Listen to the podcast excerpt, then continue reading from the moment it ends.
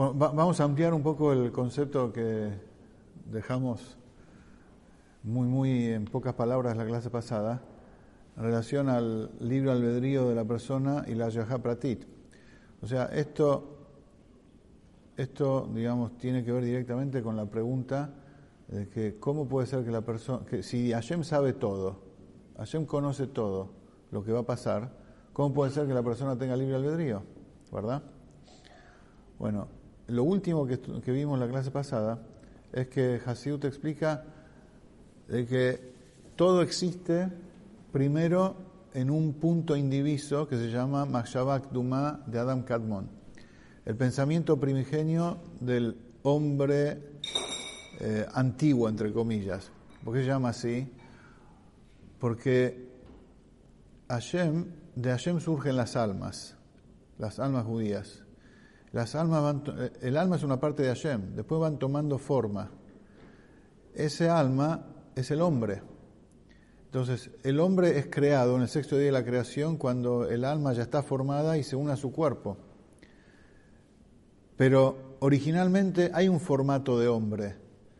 Ese hombre divino, espiritual, es el que se va, es el que va, eh, digamos, transformándose de a poco, mutando, llamamos, llamémoslo así, está de moda el término mutar, pero para bien, va mutando, se va transformando y se va convirtiendo en cada vez más cercano a lo que va a ser el alma, el formato del alma que se va a investir en el cuerpo. Pero en principio es algo divino que está totalmente eh, eh, eh, incluido e inmerso en la unicidad de Hashem. Bueno, ese es el punto original de donde se de donde comienza todo, donde está todo todo lo que va a pasar, todo lo que va a existir, tiempo y espacio está unido en ese punto indiviso.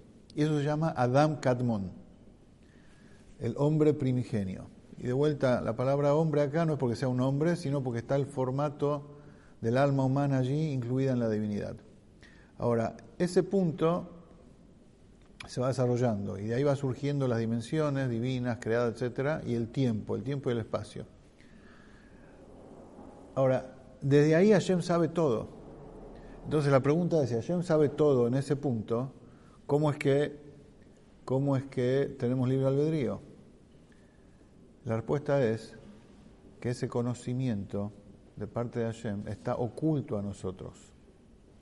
O sea, por un lado, como estudiamos en Ain Base hace unos domingos atrás, por un lado, desde ahí Hashem nutre de vida a todo, pero ese punto que incluye todo, no lo sentimos.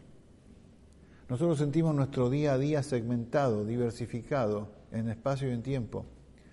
Pero como estamos incluidos en la divinidad, está totalmente vedado a nosotros. Por lo tanto, el conocimiento de Hashem no nos afecta en absoluto.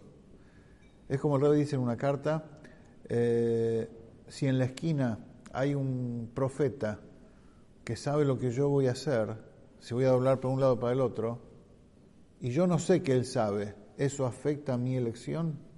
Para nada. Porque en el momento yo tengo que decidir, en el momento yo soy el que decido. Entonces, el conocimiento de Hashem está vedado completamente a nosotros.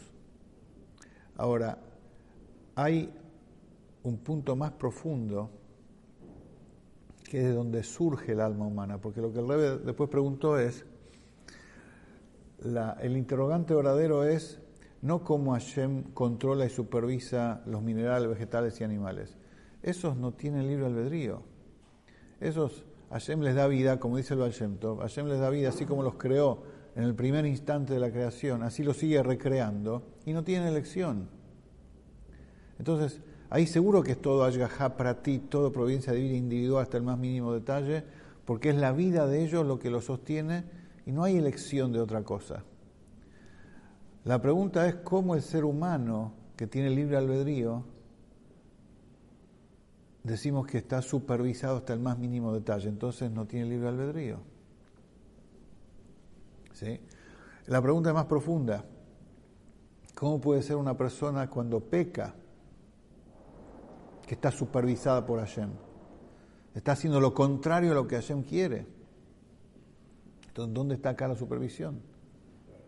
Ese es el punto. Entonces, lo que el rey respondió en tres renglones está explicado ampliamente en otros lugares de Hasidut. Lo que, vimos en la clase pasada es, es una carta del rey, es una respuesta, es una carta del rey a una persona que le preguntaba estos temas.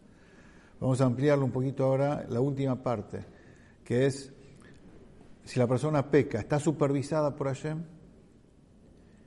Y la respuesta es que, a ver, hay dos tipos de supervisión de Hashem. Hay una supervisión consciente y una inconsciente. Eh, Maimónides dice de que los seres humanos que tienen conciencia de Hashem están supervisados por Hashem hasta el más mínimo detalle. Él habla de la supervisión consciente que la persona tiene presente a Hashem todo el tiempo. Entonces eh, muchas veces se da cuenta, muchas veces se da cuenta de que Hashem, lo está, está con él. Y está bien eso. Por ejemplo, el rey explica en, eh, la parashá de Korach, cuando, cuando Hashem le dice a Moshe que, que, se corran de todos los que se están rebelando contra él porque va a matar a todos, Moshe le dice a Hashem, ¿una sola persona va a pecar y vas a, vas a matar a todos? Entonces Hashem que le contesta, le dice, voy a dar a conocer quién pecó y quién no pecó.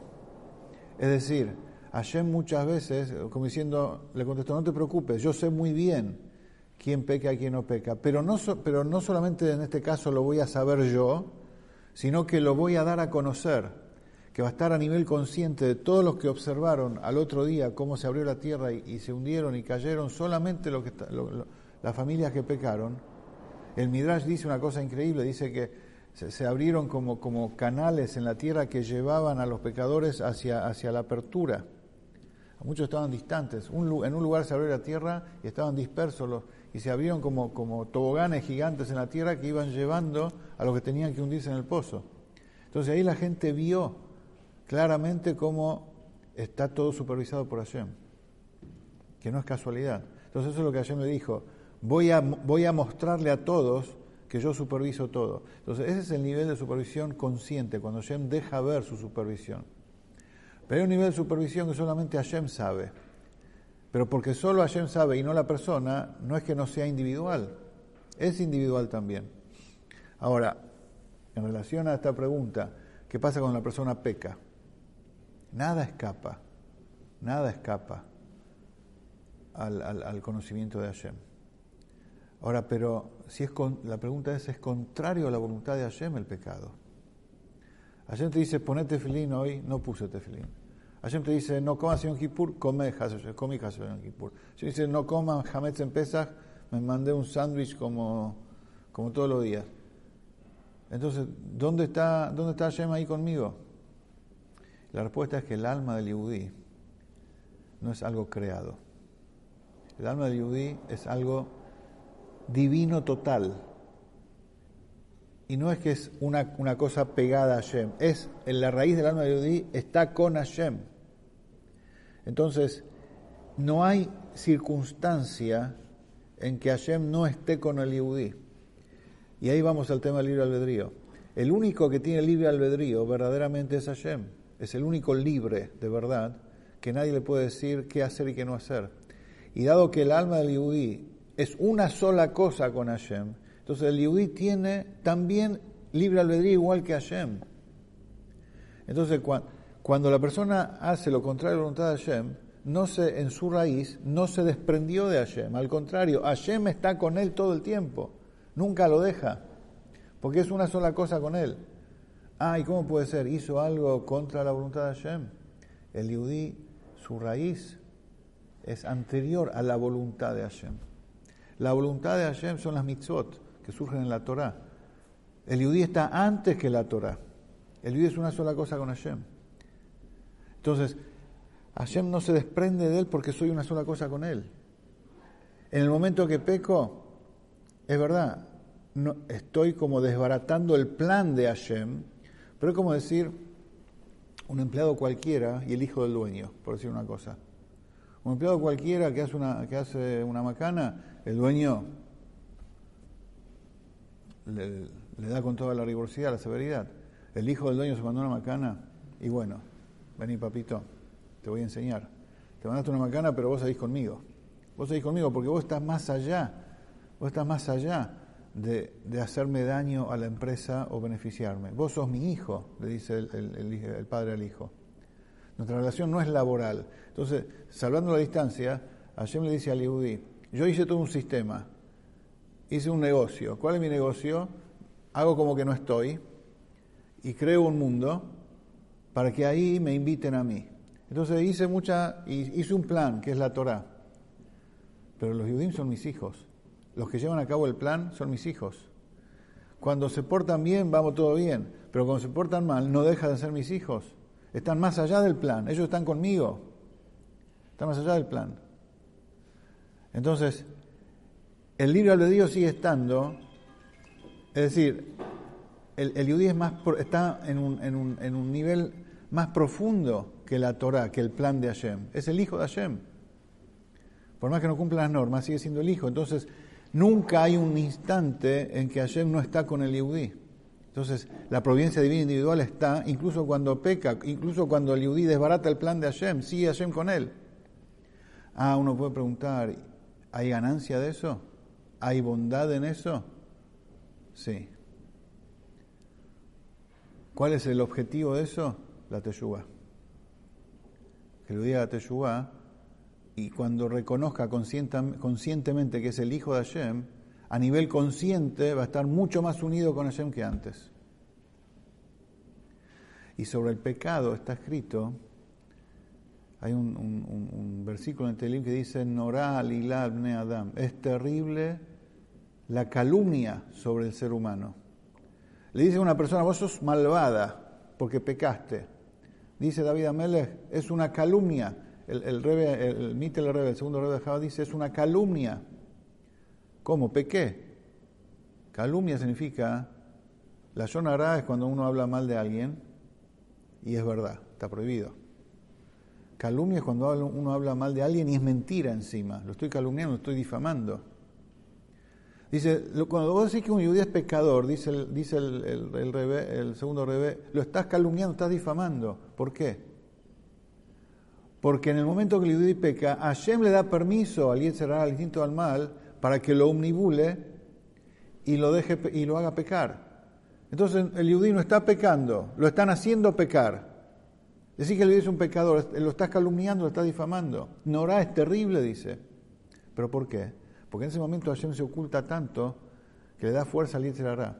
Hashem no se aparta del Yudí. Hay Pratita ahí también, con el objetivo que después haga Teshuvah. Porque él es el hijo y nunca deja de haber Ashgaha Pratit sobre él. Bueno, creo que se aclaró un poquito el concepto. Seguimos la próxima.